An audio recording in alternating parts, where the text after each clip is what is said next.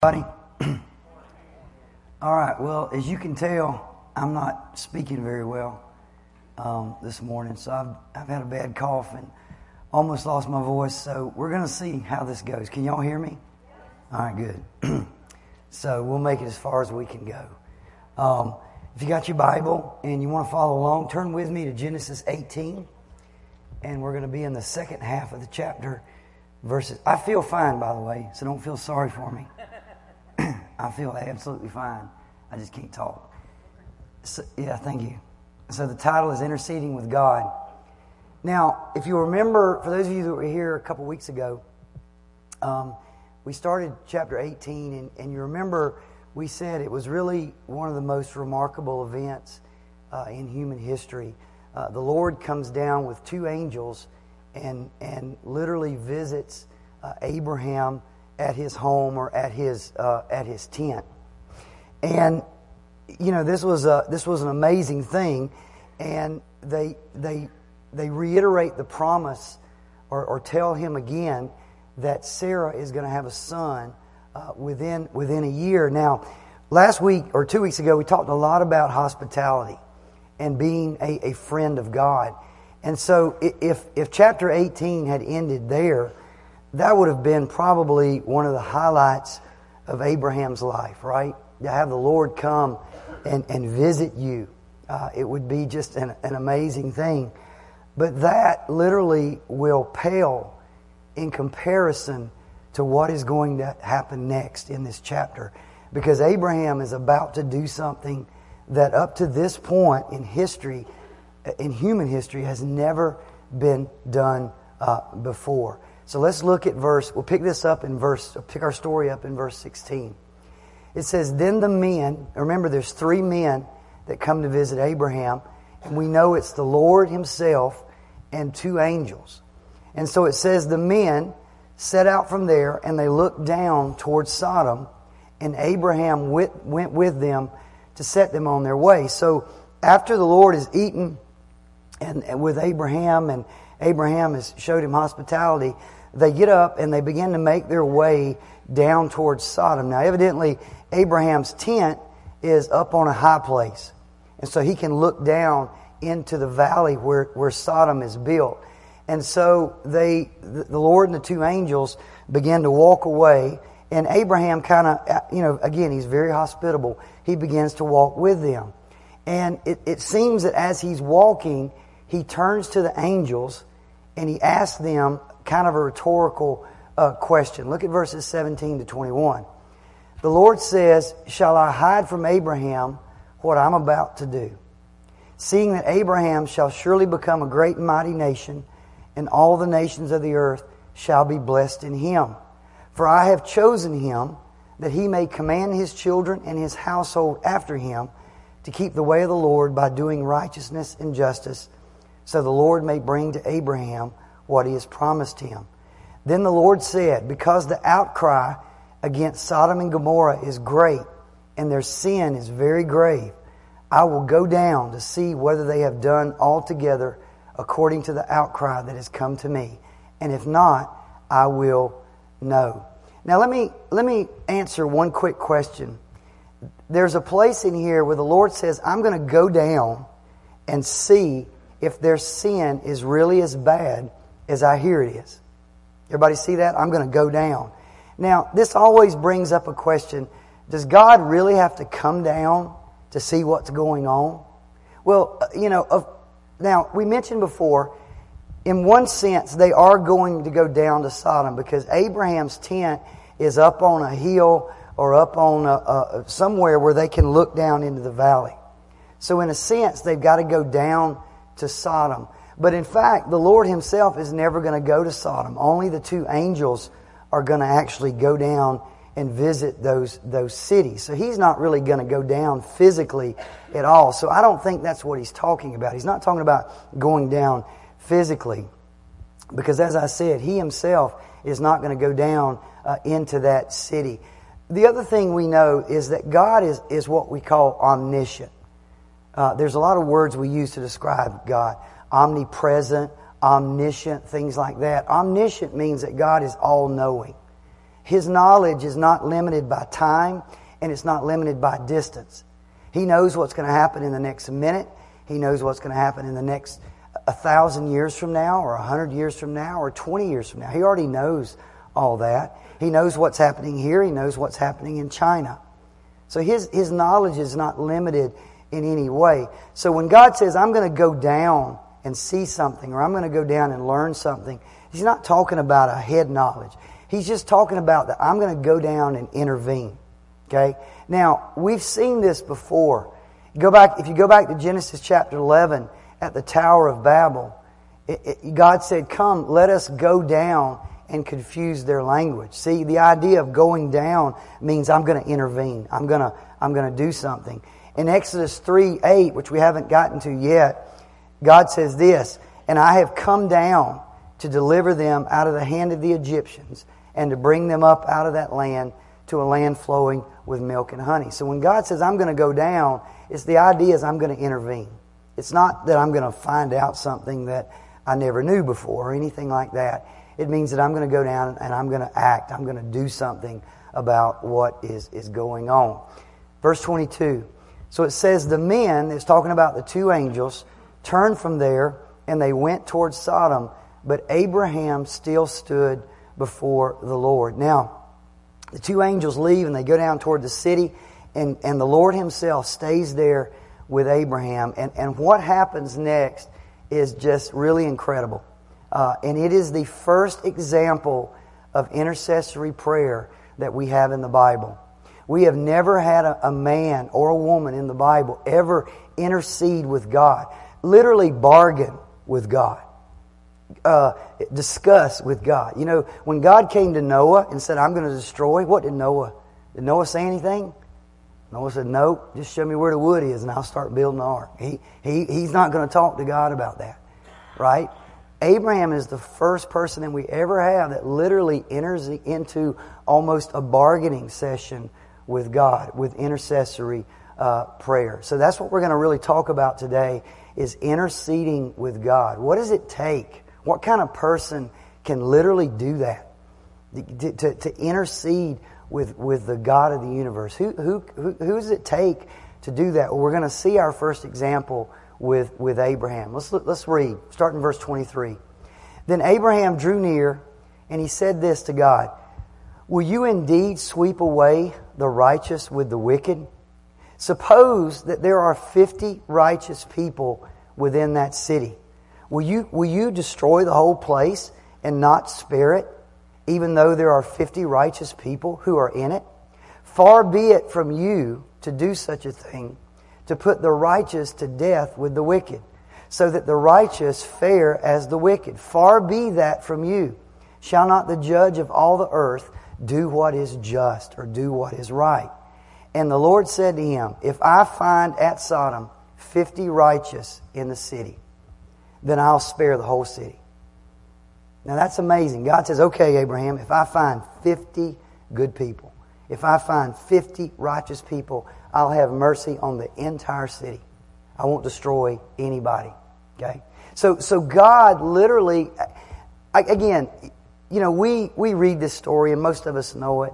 And I don't think we really, if we put ourselves in His shoes, to literally ask God, have the guts, to have the, the to, you know, what it takes, the courage to, to literally ask God something like that face to face.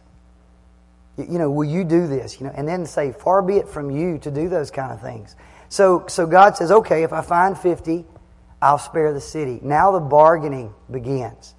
Now the issue becomes, it's not that now he knows God is willing to spare the city. Now the question becomes, how many will it take to save the city? Look at verse 27 and 28. Abraham answered and said, Behold, I have undertaken to speak to the Lord I who am but dust and ashes. Suppose that five of the fifty are lacking. Will you destroy the whole city for lack of five people? And he, and, and he, talking about God, said, I will not destroy it if I find 45 there. So, so Abraham, if you put yourself in his shoes, he must have doubted that there was, that he could find 50 people, right? he must be thinking, I know what that city's like. I, I don't think he's going to find 50 people. So he says, I know what I'll do. I'll just drop it by five. And I like the way, he, did you notice the way he did it? He says, for lack of five. He didn't just come out and say 45. He didn't put the focus on 45. He puts the focus on five. That's a good bargainer right there, right? That's what a good bargainer does. He says, hey, if it's just five less, would you destroy it then? Right? And, and, and God says, no. If I find 45 in that city, I won't destroy it uh, for that. So Abraham now, he knows, okay, I can, you know, this number's going down. So he's encouraged, so he reduces it by another five. Look at verse 29. And again he spoke to him and says, okay, Lord, suppose you can find 40. We've already talked about 50. We talked about 45. What if you can find 40? And God says to Abraham, okay, for the sake of 40, I'll spare the whole city. And, and now he's, he's done it three times. He, he's probably feeling encouraged. He, he sees the Lord is open to this. So now he really steps out he drops it by 10, verse 30. And then he said, Don't let the Lord be angry, and I will speak. Suppose you can find 30 there. And God answered, I will not do it if I can find 30 there. In verse 31, and he said, Behold, I have undertaken to the Lord. Suppose you can find 20. He drops it 10 again. And God says, For the sake of 20, I'll spare the whole city. I will not destroy it. If I can find 20 righteous people in that city. Now, as you're reading this story, I don't know about you, but I almost, you almost got this, you're kind of sitting on edge, right? Because, man, you're, you are really stretching it here, Abraham. When, when he said 50, you should have just let it go. But 45, then 40, then 30, I mean, you're really pushing it. I mean, this is God Himself that you are you're talking to, and you almost get this idea that at some point God's going to lose His patience, right? And you're kind of on edge. But see, I don't think God was impatient at all. I think God was pleased with Abraham. Because Abraham is, is not asking for himself. He's got compassion and empathy for other people. This is not a selfish petition. This is, this is something he's asking for other people. I think God is pleased with that. I mean, he's like, man, this Abraham. He's, he's, he's something else. We don't see any, any impatience or any, anything like that with God. God's just talking to him. So I think he's pleased with, with this. Look at verse 32. And then he said, Oh, don't let the Lord be angry, and I'll speak one more time.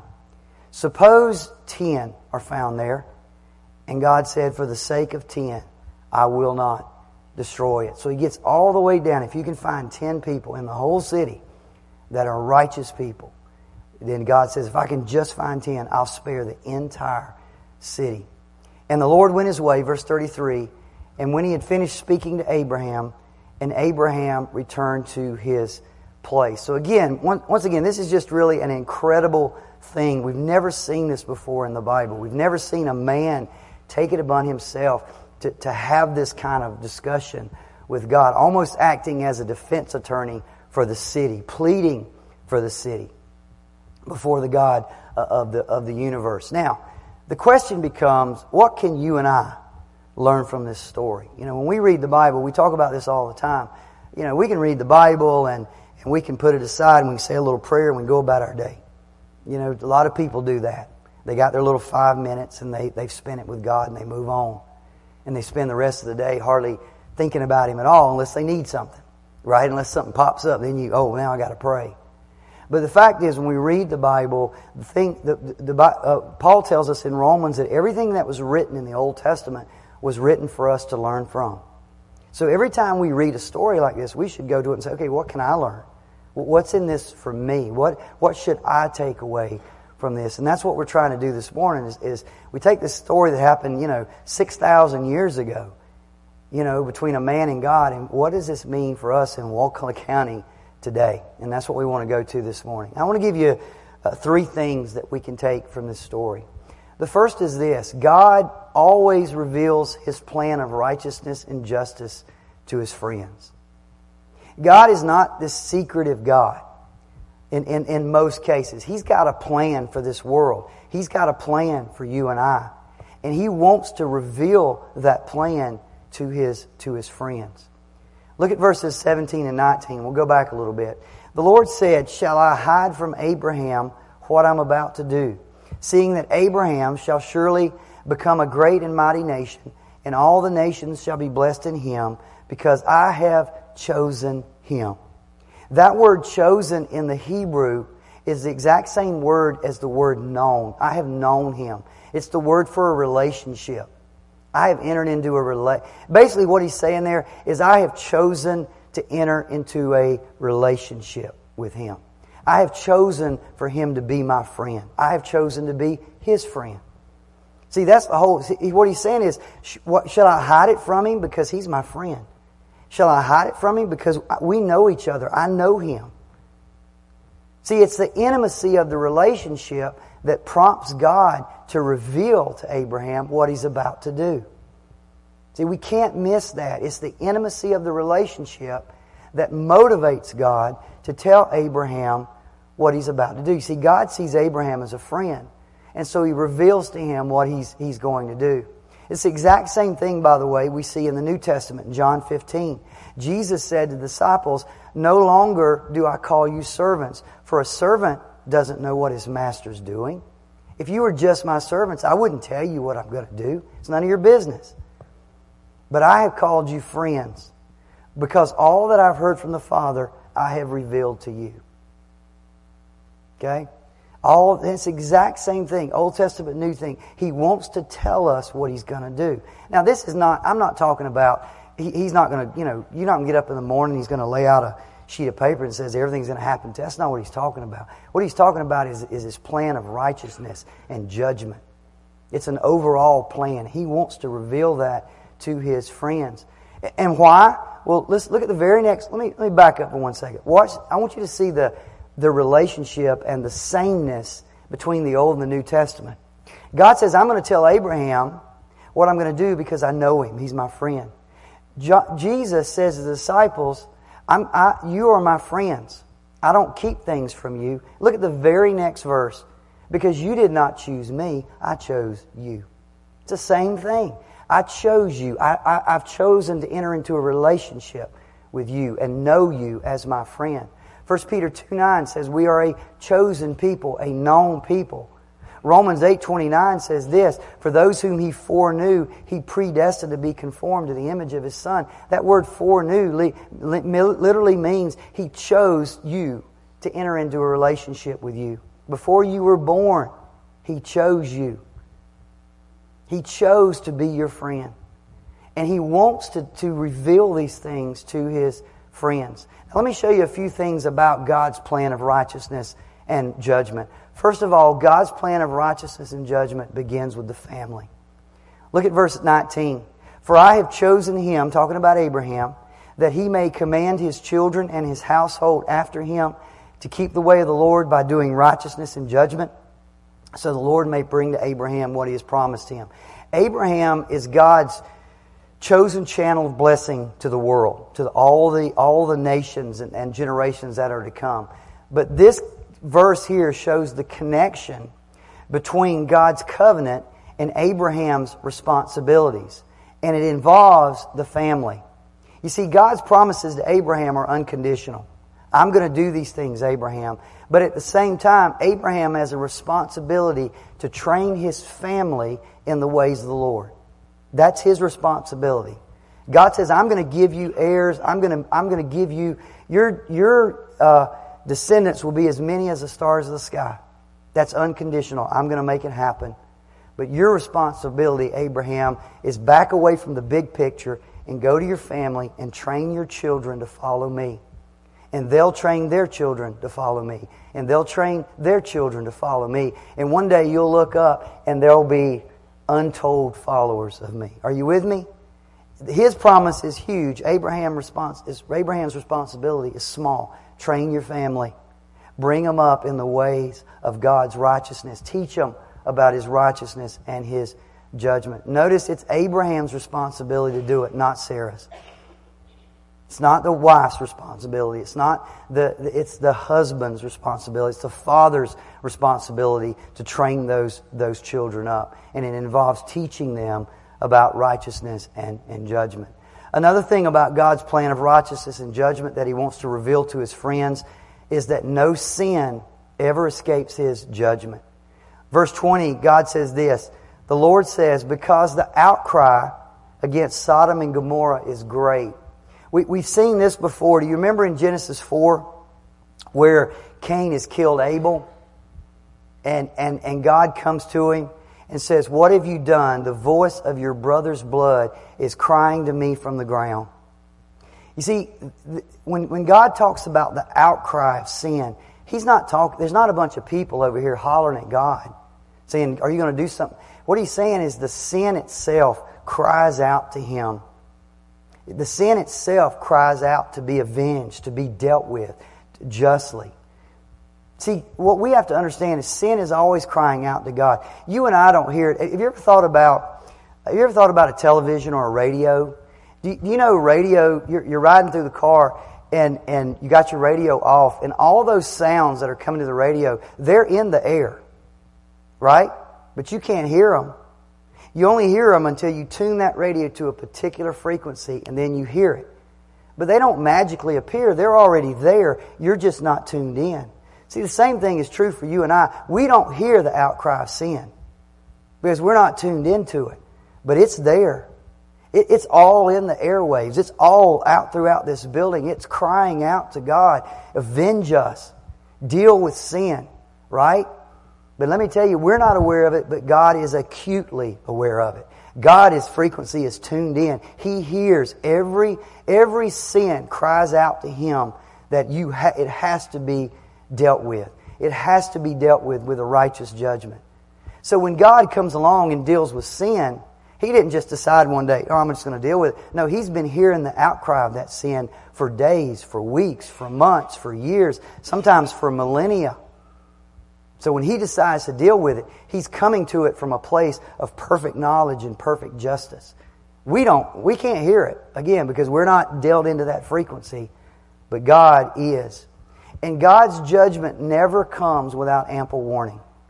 In Luke 13, you remember we covered this uh, a couple years ago when we went through the parables. Some men came to, to, to Jesus one day and they had a question for him. It says this There were some present at that very time who told him about the Galileans whose blood Pilate had mingled with their sacrifices. You remember I told y'all at that time there was a situation where some people were in the temple and, and Pilate sent in his soldiers, and they actually, as they were sacrificing the animals, he killed them, and it mingled their blood with the blood of the sacrifices. It was a terrible thing. It would be like, you know, in fact, at the time we talked about church shootings, right? How people come in and church, well, some, they had gone into the temple and killed worshipers. It wasn't anything new. And these people were upset about it. They want to know, why did God allow that to happen? How could God allow something like that to happen? So they asked Jesus about it. And this was his answer to them. Do you think that those Galileans were worse sinners than all the other Galileans because they suffered in this way? Or those 18 on whom the tower in Siloam fell and killed them? At the time, they were building a tower in Jerusalem. And some were for, it was shoddy construction or bad concrete, we don't know. But the thing fell and it killed 18 men who were working on it. And Jesus had heard about it. And he said, Are those 18 who were killed by that tower that fell, do you think they were worse offenders than everybody, than everybody else who lived in Jerusalem? And this is his answer No, I tell you, but you will all die unless you repent. See, what he's saying here is every death, every tragedy that occurs in this world is a warning to you and me to get ready. That, that the outcry of sin, judgment is coming. It, it, you know, we always want to look at that and that. Why did that happen and why did that happen? And, and, and what God is saying is listen, everybody's going to die. Everybody's going to die. Judgment's coming for everybody. It may come when you're 10 or 30 or 120, but it's coming. See, what is, all these things are doing is warning us so that we, we won't be deceived into thinking that just because justice is delayed, it's not going to happen. It's going to happen. The outcry of sin is always before God, and He's going to deal with it. And just because this day doesn't happen and tomorrow it doesn't happen and the next day, don't be deceived into thinking that it's not going to happen. It is going to come. See, 15 years earlier, by the way, Sodom had their warning. Do you remember when the kings from the east came? We talked about that, and, and they took the whole city captive. And Abraham went after them and captured them back and gave them all their stuff back. See, that was their warning. Judgment's coming. Get right. You need to repent. But they just blew it off. They just said, ah, you know, Abraham took care of us. We got all our stuff back. Whew. That was close. And then they went right back to their lives went right back to their sin and completely forgot about the way they were living. See, it should have served notice to them that judgment is coming. But they didn't change. And this in the morning they got up. They got up that morning of judgment and it was just like any other morning. They just assumed this will be a day like any other day. And then fire and brimstone rained from heaven and destroyed them all. See, they had their warnings, but they didn't they didn't heed them. The second thing we want to learn from this story is not only does God reveal His plans to us, and by the way, open your Bible. God's plans are right there, laid out in detail for what's going to happen. And His friends, by the way, and you may say, well, anybody can read the Bible. They can. But you see, His friends read the Bible and they understand it. People that don't know Him read the Bible and they don't get it.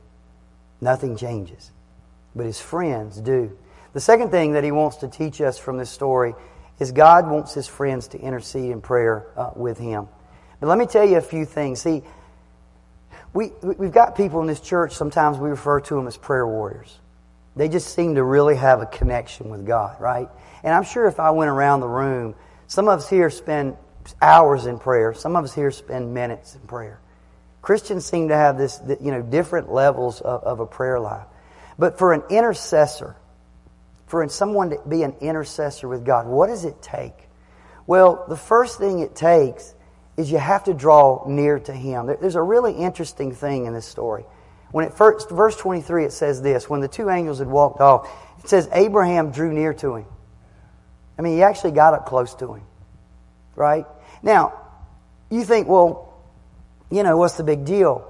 Well, see, the fact is, you've already got to be close to God to intercede with Him. See, this, this chapter is a story really, well, this, this, this 8, 17, 18, 19 is a really a story of two men. Two righteous men, by the way. One is named Abraham and one is named Lot. Lot is living in Sodom. He's living in the world. See, he can't draw near to God because he's too entwined with the world. Abraham's living in a tent up on a hill by himself. He's unencumbered by the world, so he's able to draw near to God. See, that's the difference. One is, one is separate from Sodom, one is separate from the world, and the other is, is, is, is all caught up in it. One can draw near to God, the other can't. See, to intercede with God, next thing we must do is we must appeal to His character. See, why, you may ask, why is Abraham asking? Well, I, undoubtedly, Abraham is concerned for Lot. Why did Abraham go rescue Sodom 15 years earlier? Because Lot was in the city. That was his kinfolk, right? Why is he asking now to spare the city? Because Lot and his family are in that city. That, that is no doubt Abraham's motivation for this prayer.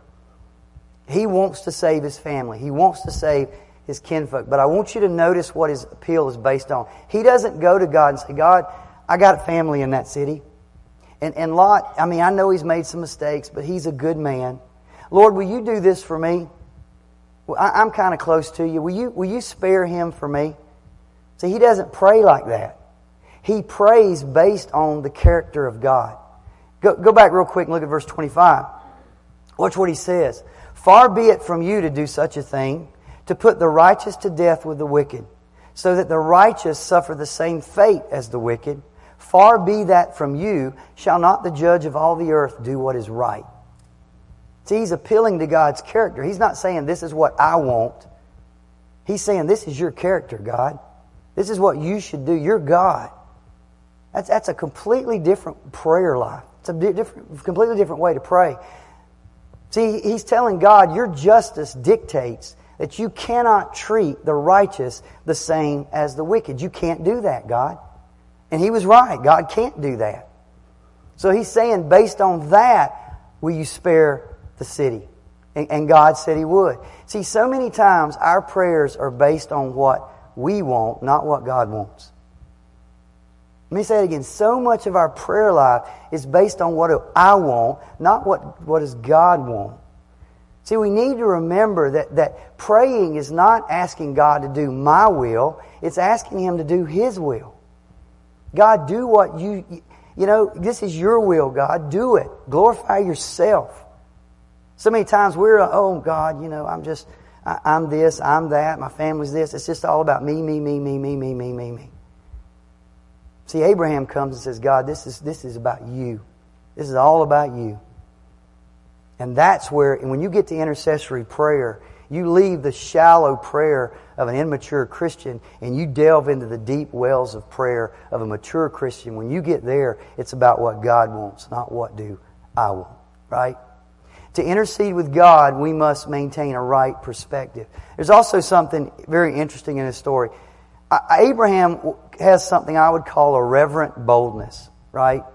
He just comes to God and says, Hey, I know I shouldn't be asking this, and I'm just, I'm just dust and ashes, but I'm going to ask it anyway. But you see, he never presumes that God owes him anything. He has this right perspective, and you see it in verses 27 to 32. Behold, I have undertaken to speak to the Lord, I who am but dust and ashes. Oh, don't let the Lord be angry. I'm going to speak one more time. See, he understands who God is and who he is. He understands that. And he understands, by the way, that it's just, it, it, it, really is God's grace in this relationship that even allows him to come before that throne with mercy. But he never goes to the point of thinking, God, you owe me this. Right? It's all, it, he understands, I am dust and ashes and you are, you are God. So he prays for Sodom with, with a very real awareness of his own sinfulness. And you and I should always do the exact same thing. We should have that same perspective uh, in our prayers. We need a boldness. In fact, the Bible tells us in the New Testament to come boldly before the throne of grace. But we understand we can only come boldly because we're covered in the blood of Jesus Christ. Our sinfulness is covered by His righteousness. That's the only reason that, that we, can, we can do that. One last thing to intercede with God, we must be persistent. Abraham just kept pushing, didn't he? Kept pushing. In fact, as I said, when we read it, we get kind of nervous. Okay, Abraham, that's enough. Don't go any further. And he just goes a little bit further. And he just kept pushing and pushing until he went as far as he dared. Now, here's a really good question. Why did he stop at 10? Why didn't he go to 5? Why didn't he go to 3? Why didn't he just say 1? God, if you can just find 1. Why did he not keep going? I, I don't I can't answer that question because the Bible doesn't tell us. It could be that he thought, you know what, I just, I, I, I don't dare go any further. Maybe he think, you know, I've, I've, I've, I've gone as far as I can go. Maybe he was confident. You know, you got Lot and his wife, and Lot had two daughters, and they got two husbands. Um, now you're already up to six. Presumably, maybe they had some children. You know, maybe he thought ten is plenty if I can just get 10, right? I mean, Lot and the daughters and the husbands, that's got to be at least 10 of them. Maybe he thought that's enough. In the end, the fact is we don't know. The Bible doesn't uh, tell us that. What I can tell you, though, is that Abraham did exactly what you and I are taught to do. In Luke 11, 5 through 8, Jesus says this Which of you who has a friend will go to him at midnight and say to him, Friend, lend me three loaves, for a friend of mine has arrived on a journey and I have nothing to set before him. And, and he will answer from within, Don't bother me. The door is now shut, and my children are with me in bed. I cannot get up and give you anything. This is Jesus says this I tell you, though he will not get up and give him anything because he is his friend, yet because of his persistence, he will rise and give him whatever he needs. I mean, what Jesus is teaching us there, he's saying, and it's kind of a blatant story. He says, listen, if you just come to me and knock one time, I may not answer, even though you're my friend. But if you're persistent, you just keep knocking. After a while, you're just bothering me. I mean, he literally says, you're just bothering me. You see what he's teaching there? Be, the teaching here at the end, be persistent. If you don't get it the first time, keep asking, keep asking, keep asking. And that's what Abraham did. I tell you, when you study the Old Testament, you study the New Testament, they are so perfectly aligned with one another. They are so perfectly aligned. What, what God teaches in the Old, He teaches in the New. You can always find examples of that as you can can hear. Let's, let's bring it to a conclusion with this. I want you to think for just a moment, put yourself in Abraham's shoes, and think about the situation that he found himself in as he's leaving his tent. He's walking toward, kind of, you know, going along with them a little ways as they, as they leave towards Sodom. God has spoken. He says he's going to destroy the city. I'm sure Abraham is sitting there thinking, what can I do? This is the God of the universe. He said, I'm going to destroy the city. That this must be his will. What can I do? I'm just a man. Well, see, what Abraham can do is the exact same thing that you and I can do, and that's pray. And see, what Abraham understood, and, and let me say this is so important. What Abraham understood is something that you, under, you and I need to understand. See, the reason that Abraham could go to God and ask something, almost daringly ask this, is because he understood two great truths about God. Number one, God is great. Number two, God is good. God is great and God is good. Both of those great truths are in the 18th chapter. In, in, in 1814, it says this Is anything too hard for the Lord? See, that's God is great. And then in verse 25, Abraham says, Shall not the judge of all the earth deal justly? God is good. See, Abraham understood those two great truths that God is great, but also that God is, is good. And that first truth, that God is great, see, that should rebuke all worry and lack of prayer in our lives. See, every time we worry about the future, we're rejecting that truth that God can do anything. Right? He can do anything. So when we come to something, even if it's insurmountable, we're not, we're not left with no hope. We're not left with nothing we can do. We can do what Abraham did, and that's go to God in prayer because God is great. He can do anything. And Abraham understood that. The question is, do you and I understand it? The second truth, God is good.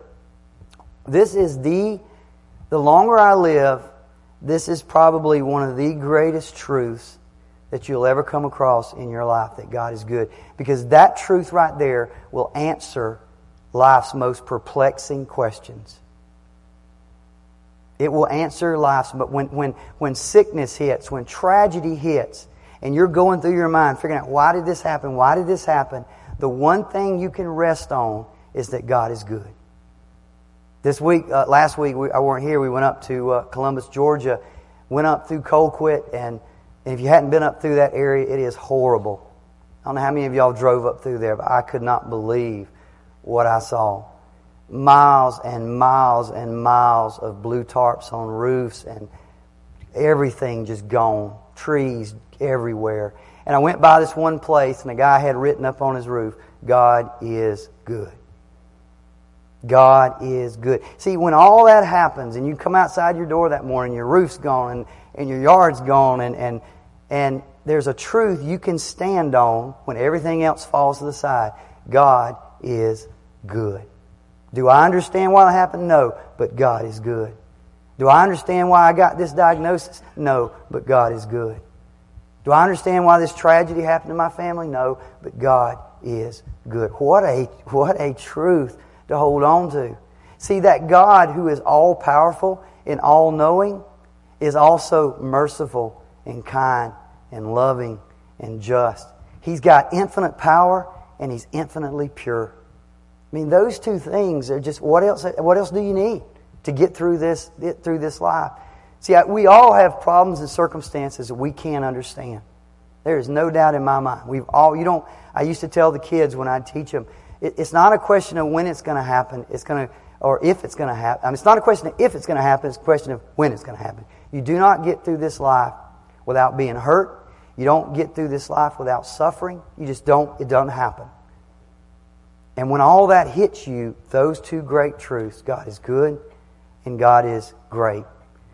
You can rest in this. Our God is an all powerful God who can do anything, but He employs that power in justice, truth, mercy, and love. What a comfort that should be for, for each and every one of us.